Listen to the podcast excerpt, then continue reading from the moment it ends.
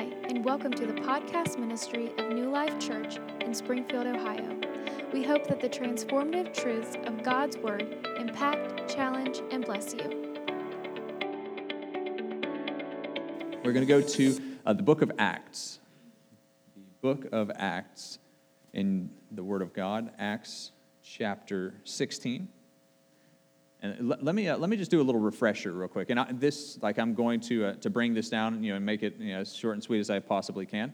And uh, so, um, the book of ah, very funny. We got some jokers up here. I said it was going to be short, and yeah. Well, I mean, now you're going to get me off on another tangent, so that's going to be another four minutes. You just charged. So anyway, uh, Acts chapter 16. Acts chapter 16. The book of Acts, everybody know why it's called the book of Acts? It's the acts of the apostles, the things that they did once they got the power of the Holy Spirit, once Jesus had come back from the dead, had you know, gone to the cross, come, come out of the grave, and now had you know, changed the world forever. Now um, the apostles had been filled with the Holy Spirit and power in Jerusalem. And so now what did they do with it? What are the acts of New Life Church, you know? From whenever, what are, what are the acts of Jessica? What are the acts of Stephanie? What are the acts of of Daniel. That's because those, that part of your life is where, where you go forward in God after you get saved, after you get filled with the power of His Spirit. And so that's what the book of Acts means. Um, we're jumping in into Acts 16. Paul is now, you know, he's, he's saved, he's consecrated, he's now a missionary. Verse 1 uh, Then Paul came to Derbe and Lystra, and behold, a certain disciple was there named Timothy, the son of a certain Jewish woman who believed, but his father was Greek. He was well spoken by the brother, uh, of by the brethren who were at Lystra and Iconium. Paul wanted to have him go on with him. So Paul says, you know, this guy is really awesome. He'll be a great uh, ministry partner. He'll be somebody who would add a lot to the ministry, to the team. And so he wanted to, uh, to, to bring him on board, onto the missionary team there. And he took him and circumcised him because of the Jews that were in that region, for they all knew that his father was Greek. And they went through the cities and they delivered uh, to them the decrees to keep and were determined by the apostles and the elders at Jerusalem. So the churches were strengthened in the faith and increased in number daily. Verse 6 kind of changes from the, uh, you know, from the story of Timothy, it goes to a, a different story. The Macedonian call is what this story is called. Now, when they had gone to uh, Phrygia and the region of Galatia, they were forbidden by the Holy Spirit. Um, let me slow it down again. Now, they had gone through Phrygia and the region of Galatia. They were forbidden by the Holy Spirit to preach the word in Asia. That doesn't make a ton of sense. You know, it's always God's will preach the word, you know, to everybody, you know, to, to, to you know, that's what we do. That's what Jesus was all about, you know, spreading the gospel. That's what all the missionary journeys are about. But the Holy Spirit forbid it. And then after they had come to Mysia, they tried to go to Bithynia, and the Spirit did not permit them. So again, actually doesn't, you know, disallows them from going and doing his work, doing the work of preaching and ministering. But the Spirit did not permit them. So, passing by Mysia, they came down to Troas, and a vision appeared to Paul in the night. So, you know, he's having, he's, he's gone to bed, he's asleep, and he has this vision uh, from the Lord. And the vision appeared to Paul, and a man of Macedonia stood and pled with him, saying, Come over to Macedonia and help us. Now, after he had seen the vision, immediately uh, we sought to go to Macedonia, concluding that the Lord had called us to preach the gospel to them. Now, um, let's just bow our heads and pray over the reading of His word. Heavenly Father, we thank you so very much um, for the reading of your word, God. Every part of it is so vital and important, and uh, we, uh, we, we need to not neglect any of it. So we thank you for the leading of your Holy Spirit. Teach us something tonight a little bit in, uh, you know, in the lesson where I originally started and then where we ended up because uh, we encompassed uh, the story of Timothy in the passage here. And I, am not going to do something very fancy. It's just going to be a terrible drawing, so don't get excited. It's not going to be really impressive. But um, I want to talk a little bit about uh, the story because we read two stories in Acts 16, and they are the story of um, kind of the commissioning, uh, you know, and the calling out of Timothy, and then uh, the story ends up being where are we going to go, you know, on to do God's will? What are we going to uh, we, we want to go to Asia because that's where we, we need to go. You know, they, they need, you know, it's, it's ripe, it's right there, it's to the east, you know, it's a ripe harvest field, and we want to minister there. Uh, but God had other plans. So I'm going to draw um, a three year old version of Asia Minor. It, it will be so inaccurate that, like, if you actually know what it looks like, it'll make you squirm. But get over it, it'll be fine. So, mm-hmm.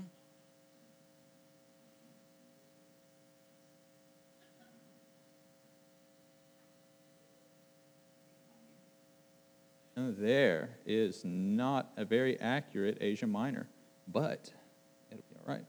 So this little connected part here, little finger there, and then here to Greece.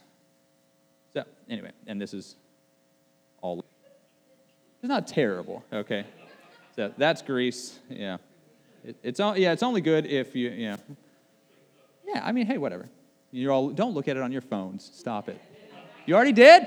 Man, Johnny, they're hard on me. It, it's not terrible, okay? So that's a, but we, I just wanted us to understand a little bit of the trajectory of the ministry and what I'm talking about. Because sometimes, you know, we leave it in the Bible and it's almost like ethereal and we don't really, you know, understand that this is a long, you know, trek and, uh, and what happens. So, um, the, some, some of the areas that, uh, you know, that are painted out here. Paul's missionary journey. Okay, so uh, down here, let's say this is Damascus. And I believe Damascus is where Paul was going to persecute uh, the believers whenever he got saved in the first place. And the, the story of Paul is that uh, he's, he's a Pharisee, like he's a religious person. He hates all Christians. And so he goes out, you know, to, and he's going to this big city where there's just right, there's a bunch of Christians that I can persecute and throw in jail and be mean to.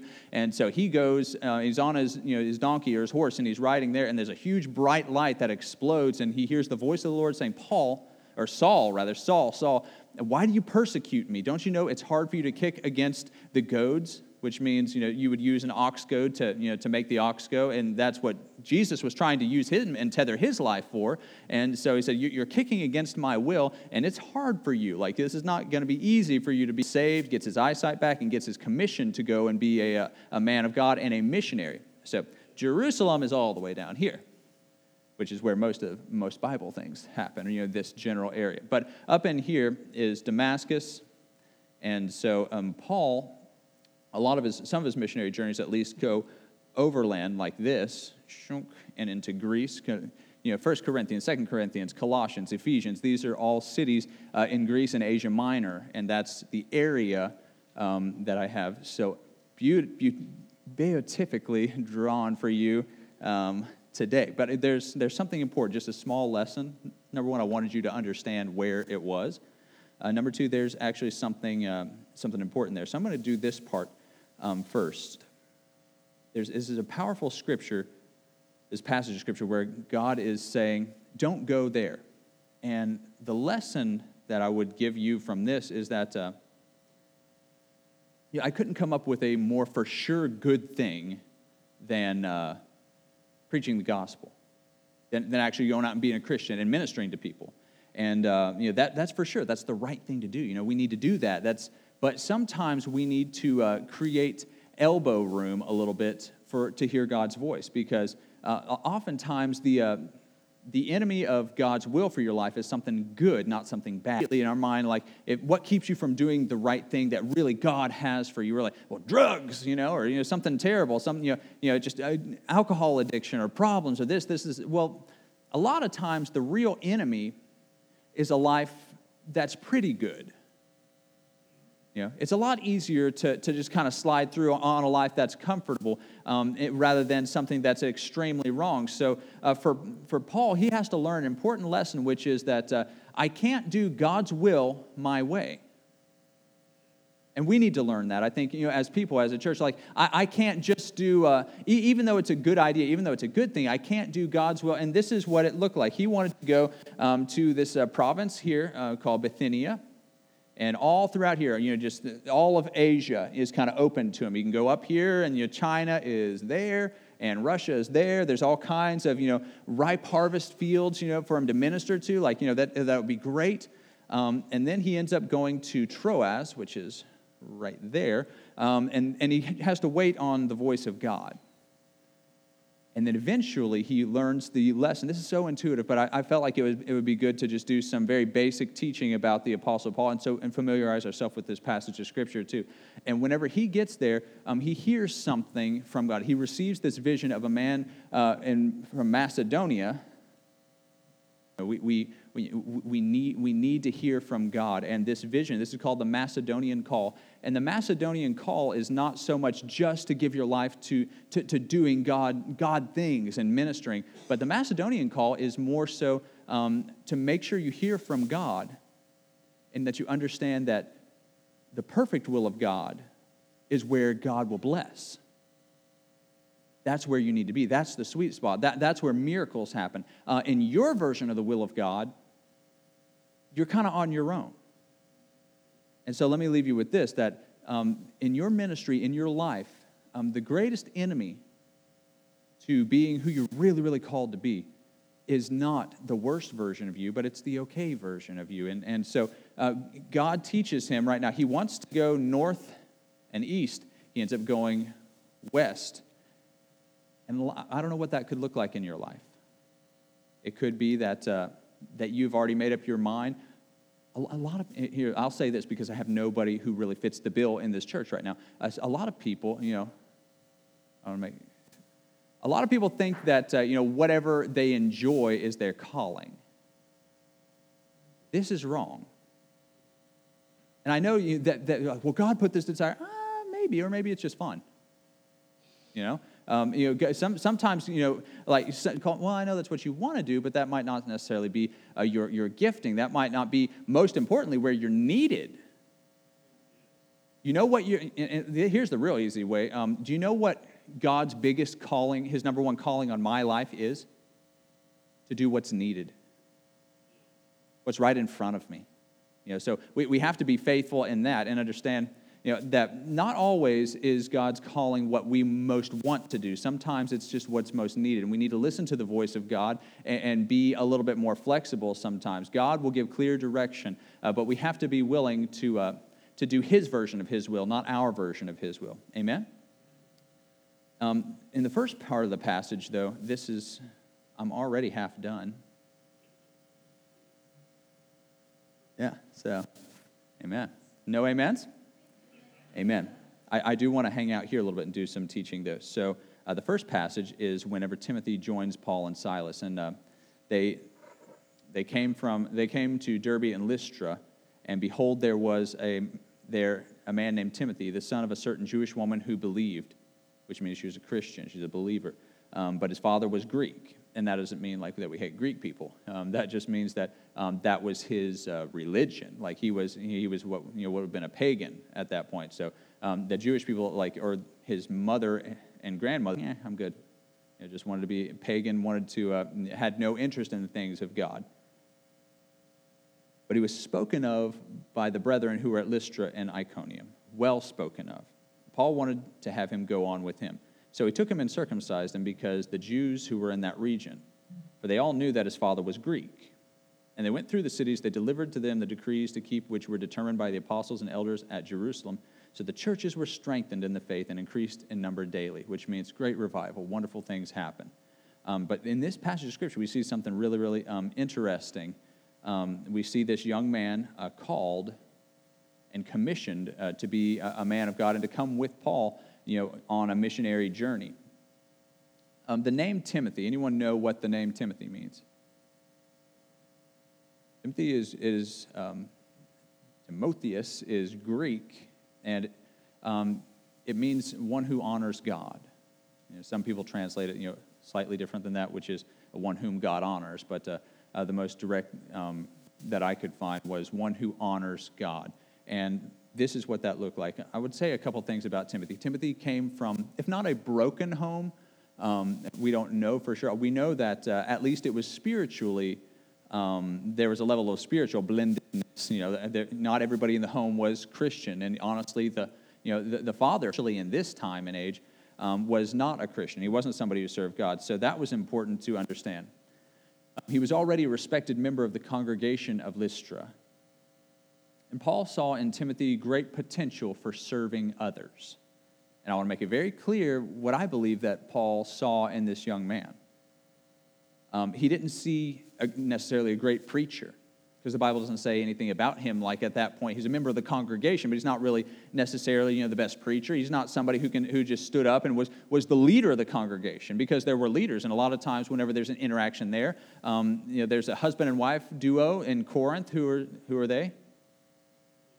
Priscilla and Aquila. Priscilla and Aquila, um, and so they were leaders in the church, like they were important people. And there's lots of different ones, um, you know, who were leaders. Um, Timothy wasn't necessarily even that, so he wasn't like you know the most four, you know, the foremost person to pick. He wasn't necessarily the first round draft pick. Um, he was certainly not, you know, going to be on Paul's traveling worship team. So he wasn't like the most gifted. You know, it wasn't, you know, that wasn't his thing either. But he saw something in this young man that he felt like would be an addition to the ministry and that would help him. And Paul was getting ready to go into some weird waters. Okay, there was a lot of complexities in the places that he was going to go preach and go minister to. Okay, so um, he's going to preach to the Jews. The Jew, go to the Jew first. A lot of other, you know, hangups. They, they, they're, they're very, you know, very sound in the doctrines and teachings of Moses and the Torah and the Tanakh. Like that, that's, you know, they're, they're very, you know, they're still living life according to the, uh, you know, the rules set down in the Pentateuch and Leviticus. So these are you know, very, very you know, tough crowd. You know what I mean? There's a tough crowd. Like, you know, there's some people, you know, kind of like tonight.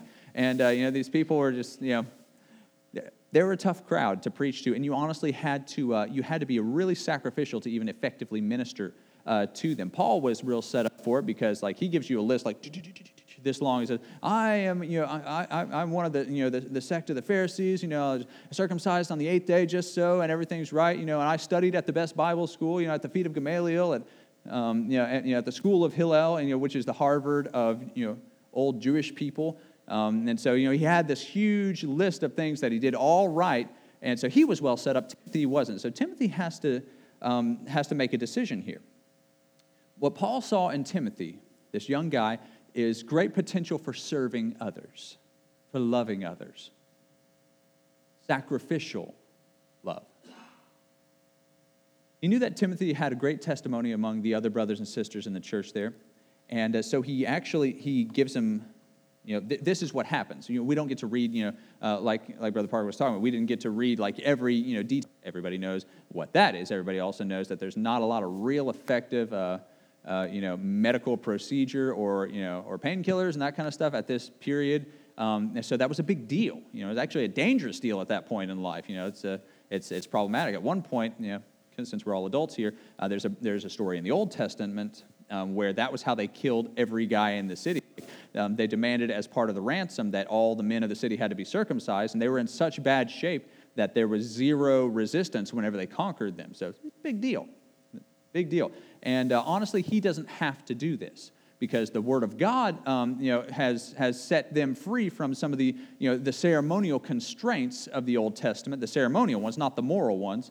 Um, you know, we can preach you know, and do a lot of you know, teaching about that. There, there are moral and ceremonial law, and we keep the moral one, the ceremonial one. Um, like right now, I would be in trouble because I'm wearing cotton and linen together. So, but that's ceremonial. That's past. Um, the moral is not. So, very, very important um, thing happens here. He knows that Timothy does not have to be circumcised because we read about the story of Titus. Titus is another uh, young apostle, you know, this man in the ministry. And so Paul says, No, you're not going to get circumcised because it's just a bunch of you know, mean hypocrites that are trying to bring you down. That's not, that's not what's right for you. However, he goes to Timothy and decides that Timothy will be circumcised as an effective a minister as he could.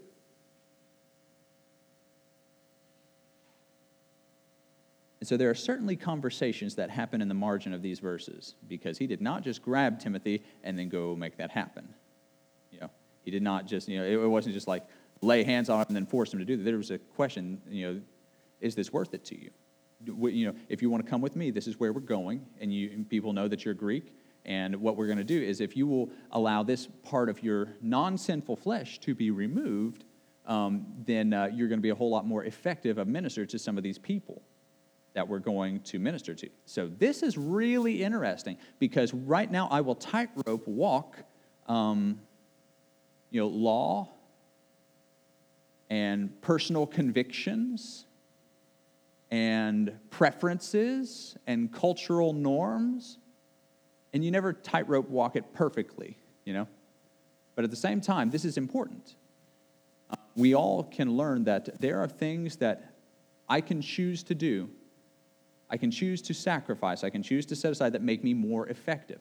Um, whenever we were in India, um, my sister Emily and I, um, whenever we walk on the streets, which in itself is a, a bear, because you know you never know what you're going to step in, and you, you never know you're going to get hit by, and you know it's a. It, it, remember how many millions of people, so many people, and uh, whenever we were there ministering, uh, because of the cultural norms there, et cetera, et cetera, uh, you wore a head wrap for the most part. Half of them, yeah, in church. Okay, and, you know, and, and uh, so they, they honored some of the cultural uh, differences and norms there because they wanted to be effective in their ministry, and that is exactly what Paul has commissioned Timothy to do here. So it's important that that's where your heart is. Now, Timothy didn't have to do that. He didn't have to. He wasn't forced, um, you know, to to be circumcised because, like I said, if you read the story of Titus, Titus does not. But because Timothy wanted to go and minister more effectively, that's his decision. Paul, I, I would love to hear what this conversation sounded like. I think it would give a lot of uh, a lot of context, you know, to, to me personally. You know, first of all, he was like, "What? You know, I was thinking about you, Timothy, you coming with me and ministering and going there. Um, you know, we're going to go to some places where you're going to have to wear a suit on the platform, and you know, and that's you know, you're going to wear a tie. Might go. I've preached in places where I wasn't allowed to wear a tie because that's what they thought was the deal. And because I actually love Jesus more than I love my own stubborn self, I didn't have a problem with it. Man, I don't care. Care. If somebody gets saved, where's my heart at? Amen. Just like that. And I think he was being a little bit sassy, but uh, um, he was, went, um, you know, and they they didn't have the preachers for whatever reason. You know, they felt like you know you shouldn't wear a necktie. That was their, their deal. And uh, so he walked, he wore his necktie into church. On the way up to the platform, he took it off, shook hand with the pastor, and when he got off the platform, he put it back on right in the middle. And that guy respected it and said, "Well, I appreciate you." you know, just rolling with, you know, what are our, you know, cust- you know, our customs or our cultural norms. And I think his heart was right. So the conversation that Paul has to Timothy, he says, number one, you may pay with your life for this. Okay? I think after the first part of the conversation here, um, it the second part really, if you put it in a context, uh, it's second, it's not a huge deal because he says, um, number one, I've been, um, Brother Parker ministered, and he was like, I've been beat half to death. There is not an unscarred part on my body because I have been tortured. I have been struck. Um, and and uh, Brother Parker said, you know, 39 times, you know, I, have I've you know, tasted the lash. And that's basically because under Roman law, a, a Roman citizen, say if you're a citizen, you can't be hit 40 times. But buddy, they made that 39th one count. They beat this guy half to death within an inch of his life, within one stroke of the law every time they could. They stoned him, which was, you know, they, they set him in, you know, and just threw rocks hoping to, to kill him to knock times. And so Paul is sitting there, with this broken husk of a man. He's like, oh, you know, by the time it's over. And he says, you know, the health care package is not great, you know, for this job. This is, you know, you can tell, you can look at me like I am a very, very broken man. You know, there's no physical therapy back then, and he's in terrible shape. And so, like, when Timothy sees him, he's getting a real good picture of what life, you know, can, you know, the hazards of what life can look like. So that was probably the one that really set him apart. So if you're going to do that, you don't really care about much other stuff. But uh, the second one was uh, you got to leave home. You got to you know, you're in, a, you're in a nice little congregation here, you're with your family, you know, it's enjoyable, you know, you're loving life, and, you know, everything's good. There's no persecution here because you're kind of far from Rome, uh, wherever all the haters are who are throwing people, you know, into the lion's den, basically, and, and crucifying. Like, over here, you're not so bad. You're kind of good over here. Um, this is not where the action is. Like, you're safe. And so he had to decide leaving family, leaving home and comfort and safety. Is that worth it? And the last he says, Where we're going to minister, there are things about you that are not sinful, but will disadvantage your ministry. And that's important. That can look so many different ways. I don't care what it is. God will speak to you, and you'll, you'll understand that you know, there, there are some things that you're going to do that are going to be a sacrificial people that God has put right in your crosshairs, have put you know, in, in your ministry.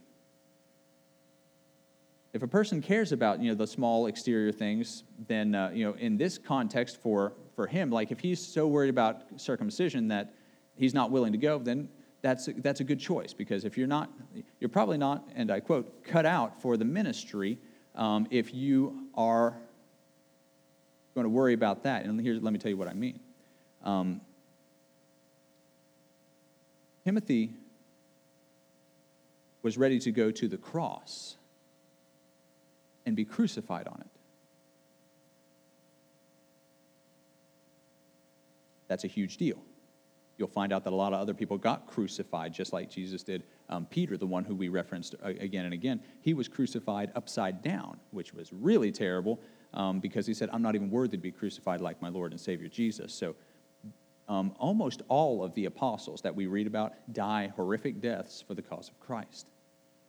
So, the truth of the matter, to put this fully in context, is uh, Timothy's decision was I, I will go to the cross and be crucified. And so it didn't really, a, a small part of his flesh didn't matter that much whenever he had sacrificed his whole body already. And that's what the Word of God teaches us that we may be a living sacrifice. Who, uh, you know, decided that my life is his. I, am not, I don't own me anymore. I, am not, you know, I am crucified with Christ. He, you know, if, if, he, if he wants me to be, you know, circumcised, whatever that, you know, the circumcision of the heart or, you know, whatever that might mean for you, if that's where you're at, if you're truly crucified with Christ, then a little part of the flesh that's already on the cross, hopefully, it doesn't really make that much difference. So by the time that he gets down to the bottom of that part, he's like, I don't care if that's if that'll if that's what'll work, if that'll get souls in the kingdom, you know, that's that's fine. I'm willing to, and, and this will look different to each and every one of us in this building tonight. There are lots of differences. But in the end, if you are at a place where your personal preferences are more important to you than being effectively used in the kingdom to love others, then we need to, you need to reassess. You need to say, how much of me is on the cross? Where's my heart at in this matter? How do I fully, you know, am I truly sacrificed? Like, am I willing to go to the cross? Because if, if I won't, you know, if, if I won't, you know, be kind to someone, then I'm not crucified with Christ if I won't love someone else, if I won't forgive, if I, if I won't you know, sacrifice of, my, of myself, then I'm not fully crucified. I'm not, you know, if prayer. If there's any part of me that is stubborn, then he doesn't have all of me.